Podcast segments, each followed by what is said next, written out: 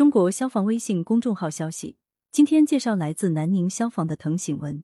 他一九九四年四月生，二零一九年五月，作为国家消防救援队伍首批招录消防员，加入南宁市消防救援支队特勤二站，任四级消防士。二零二二年三月二十一日，他入选增援梧州的首批救援队员，驰援滕县。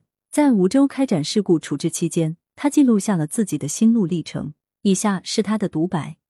那天下午，我正在特勤二站的学习室抄写读书笔记，突然电铃响起，我丢下笔，一路小跑到消防车旁边，准备像往常一样随车出动。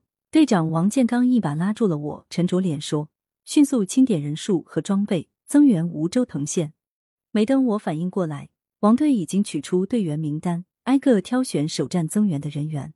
此次增援必定任务繁重，要求队员业务技能扎实，心理素质好，体能跟得上。王队迅速确定了增援队名单，我入选了首批增援队伍。来不及收捡个人物品，清点了装备，我和队友就匆匆赶赴梧州。在路上，我才从手机里了解到前方事故的情况，心里一紧，觉得自己遇到了天大的事情。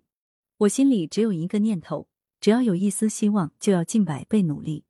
晚上二十一时，增援队伍抵达集结点，现场情况复杂。现场指挥部正在会同业务骨干专家商讨，制定相应的救援对策。我们搭好临时帐篷，等待命令。临近午夜，我们才将临时住所搭好。梧州的天气又热又闷，加上救援心切，几乎无法入睡，一夜无眠。夜里，我给妈妈打了电话，告诉她我在空难现场。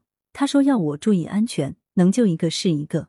我摸摸脸，竟已泪湿。我说：“妈妈，生命真宝贵，我想抱抱你。”天未亮，队里就开始业务培训，有专家来给我们讲解空难搜救的注意事项和工作纪律。搜救是第一位，同时挖掘出来的遗体残骸要收集移交公安刑事技术部门，机体残骸要交由民航专家组分析。接到前方指挥部命令，准备进山，我和队友迎风而立，觉得肩上重任千钧。来到现场，我看到飞机残片像雪花一样遍布山野。事故现场周边道路人员车辆往来频繁，现场有限的作业面内密集分布几辆大型工程机械，正在为现场搜救开路。防疫工作不能疏忽，进山前手消毒，戴防护帽、戴口罩，穿防护服、戴手套、戴面罩，套鞋套，包住每一寸裸露的肌肤。防护服中间不能脱，不方便上厕所。队长提前给我们准备了纸尿裤，人生第一次穿上成人纸尿裤，我有点害羞。队长将搜救区域划分网格，编组作业，轮番上阵。我们一组六人，编为绳索专业队，专门攻坚陡峭难上的坡地。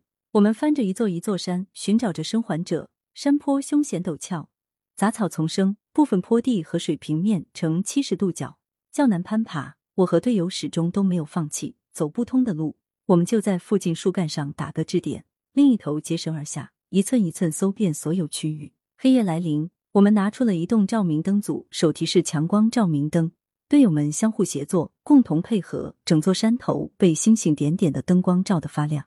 第二天，梧州天气骤然转凉，后勤保障组送来了保暖内衣，我们开始了对核心区的挖掘搜寻。结合前期找到的飞机起落架、紧急定位、发射仪等各种物证，专家们综合研判飞机黑匣子的位置，不断修正挖掘方向，逐步缩小搜索范围，锁定重点区域。接到任务，要对山坡上一组大型机翼进行转运。由于机翼过重且泥土松软，其在坠落后深深扎进了泥土里。转运过程中要保证其完整性，难度比较大。救援队协同配合，在树墩打绳结，双人下降寻找着力点，对机翼尾部进行固定，徒手扒开泥土，使其滑在木排上，利用绳索和木质杠杆缓缓抬起，避过中间的一块飞机残骸，成功转移了机翼。二十三日晚。藤县上空雷声滚滚，大雨下了一夜。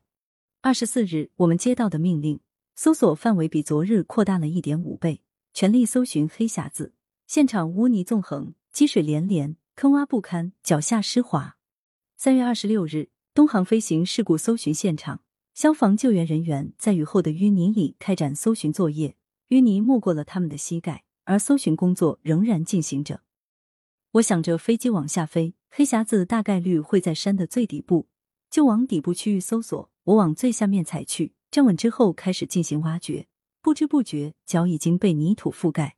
挖了一会，感觉小腿有点冰冷，一看大腿已经陷入泥潭，不管我怎么动怎么拔都无法动弹。我拿着锄头想着挖走自己大腿旁边的泥土，不料越陷越深，周围的泥伴着泥水还在一直往下流。队长发现状况后，立马拽住我的安全绳，一发力就把我提了上来。回头看向泥潭，鞋子留在了里面。队长立刻向现场搜救人员发出提示：雨后泥土松软，务必注意脚下，做好安全防护。气温逐渐升高，挖掘搜索期间，几名队友甚至出现了中暑的症状。队长将人员分成几个编队，轮流作业，确保体能。当忙完一天的工作，我的护目镜全是水雾，好像要把鼻梁压塌，耳朵被口罩绳勒得生疼。现场最幸福的时刻是什么？一大瓶两升的矿泉水，咕嘟咕嘟一口气灌下去。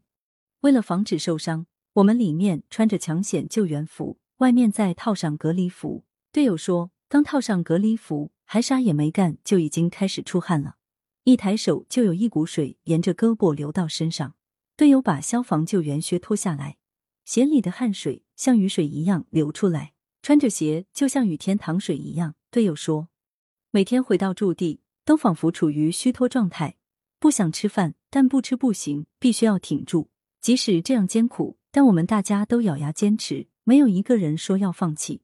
我们都卯足了劲干，都想着再快一点，再快一点，再坚持一下。再坚持一下，争取把黑匣子找到。队伍驻地还有心理医生为队员们做心理评估，帮助现场人员解决心理困扰。每次搜救结束后，队里第一时间召开战评总结表彰会。队长为我们读支队发来的慰问信，极大鼓舞了队伍士气。在救援阵地门口遇见了遇难者家属，我们集体立正，摘帽低头，为遇难者默哀鞠躬，全场鸣笛。我怀着悲痛的心情为遇难者默默祈祷。虽然这世上没有超级英雄，但我们每一个人都是黑夜里的一点光。愿萤火汇成星河，为逝者照亮回家的路。二十七日，我接到命令，随队返庸归建，部分队员留下继续开展搜索工作。在这七天里，我们与来自全国各地的数千名工作者一起，为处置空难事故而并肩作战。我们一道完成了黑匣子的搜寻工作。共找到飞机残骸和碎片三万多件，累计搜索面积九百多万平方米。我为我有幸成为搜救队的一员而感到骄傲。感谢收听羊城晚报广东头条，更多资讯请关注羊城派。喜马拉雅语音合成技术，让您听见更多好声音。